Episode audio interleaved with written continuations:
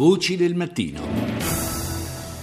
Un altro dei temi che non mancano mai in questo periodo sulla stampa estera è l'offensiva portata avanti in Medio Oriente dall'ISIS. Sull'Independent troviamo la denuncia dell'Osservatorio siriano per i diritti umani che parla della pratica frequente all'interno delle milizie del califfato di arruolare ragazzini anche di 15 anni e mandarli a combattere in cambio di soldi. Uno di questi, catturato a Kobane dai difensori della città tre giorni fa, sarebbe stato ucciso dai combattenti curdi. Here in this school we have over 5,000 people people, half of them are children living uh, in a situation where they're being È la voce di Valerie Amos, sottosegretario generale delle Nazioni Unite con delega agli affari umanitari, che ha visitato una struttura d'emergenza nel sud-est della Turchia che ospita rifugiati curdi siriani fuggiti dalla città di Kobane. In questa scuola ci sono oltre 5.000 persone, metà delle quali sono bambini che hanno bisogno anche di supporto psicologico, dice Amos. Questi profughi sono sostenuti dall'Alto Commissariato ONU per i rifugiati, dal programma alimentare e da altre agenzie dell'ONU ma questo per loro può e, deve essere soltanto un rifugio transitorio. La Turchia, lo ricordiamo, ha già accolto 1.300.000 sfollati.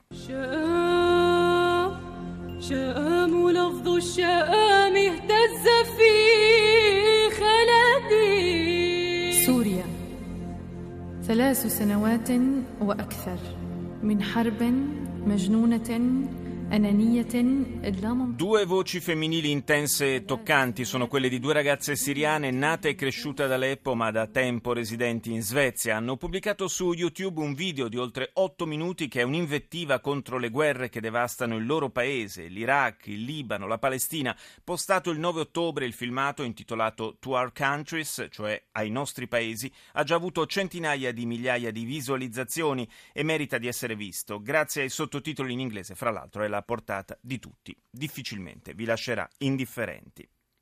Torniamo negli Stati Uniti. Il Washington Post rileva come i timori per Ebola e per lo Stato islamico caratterizzino la campagna elettorale americana, con i repubblicani che criticano la Casa Bianca per la gestione delle due crisi. Anche il New York Times titola sulle prossime elezioni di metà mandato.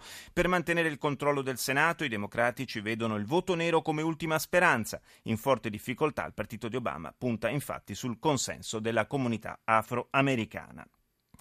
In Germania il Frankfurter Allgemeine Zeitung eh, parla dello sciopero dei piloti della compagnia Lufthansa, effetto stimato la cancellazione di quasi 1500 voli con disagi per oltre 200.000 passeggeri. Lo sciopero proseguirà anche domani.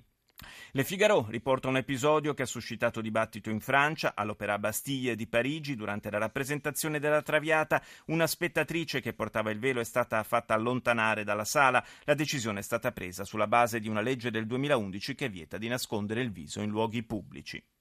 Vi segnalo infine sul quotidiano argentino Clarín una lunga e interessante intervista allo scrittore Mario Vargas Llosa, che fra l'altro spara zero sui Kirchner, l'attuale presidente Cristina e il suo predecessore, il marito, affermando che con le loro politiche hanno portato il paese a una situazione di caos economico. E restiamo in America Latina per parlare di miniere. Di anno in anno aumenta il numero di donne che lavorano in questo settore, come ci racconta Yolanda Pupillo. L'industria mineraria è da sempre un mondo al maschile, il settore lavorativo con meno donne in assoluto. Passi avanti si sono fatti e recentemente sempre più donne scelgono questa strada. Ne hanno discusso al quarto forum internazionale delle donne che lavorano in miniera che si è svolto a Rio Gallego nel sud della Patagonia argentina. Il forum era organizzato da Fundamin, la fondazione per lo sviluppo delle miniere argentine. La direttrice Marta Perez. In Argentina todavía tenemos algunos mitos con respecto a... In Argentina ci sono ancora pregiudizi rispetto al lavoro delle donne nelle miniere. In particolare ci è vietato l'accesso alle miniere sotterranee. Ma quali sono gli aspetti specifici del lavoro femminile che sono utili in una miniera? Sono molti, secondo Marta Perez. La mujer es muy innovadora, es creativa, es muy comprometida. La donna è molto innovatrice, creativa, impegnata. È importante lo scrupolo che le donne pongono nella cura di attrezzature che sono molto costose. La donna contribuisce alla produttività del gruppo di lavoro e poi non dimentichiamo la presenza nelle miniere di infermiere e dottoresse. In Europa ci sono sempre meno miniere attive, quindi ingegneri ed esperti minerari europei lavorano come consulenti per i paesi sudamericani, come Natalia Vasquez Vinuela, ingegnere minerario, coordinatrice generale dell'OM, organo consultivo della Direzione Generale delle Miniere del governo spagnolo. Secondo Natalia, la diffidenza verso le donne nelle miniere dipende dalla superstizione. Le donne in miniera fanno paura. Dipende dal paese, hai paesi che spanta il minerale. Dipende dai paesi.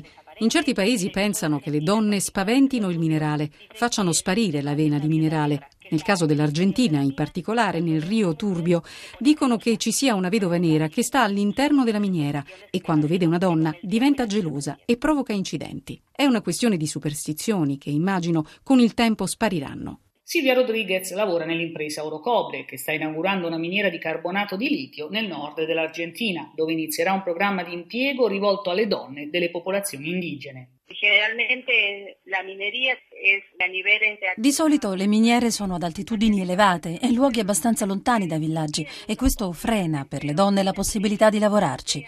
Ma oggi le miniere vengono viste sempre più come un'opportunità ulteriore per trovare un'occupazione. Diverso è il caso del Cile, dove il governo porta avanti un programma di assunzioni nelle miniere rivolte in particolare alla forza lavoro femminile. Karen Escudero Torres lavora nella miniera Gabriela Mistral nel nord del Cile, dove il 20% dei lavoratori sono donne. Non è un lavoro così duro come magari viene visto da fuori. Oggi c'è molta tecnologia nelle miniere e quindi la componente fisica è meno rilevante. Qualsiasi donna può lavorare nelle miniere se vuole e io incoraggio a farlo. Voci del mattino.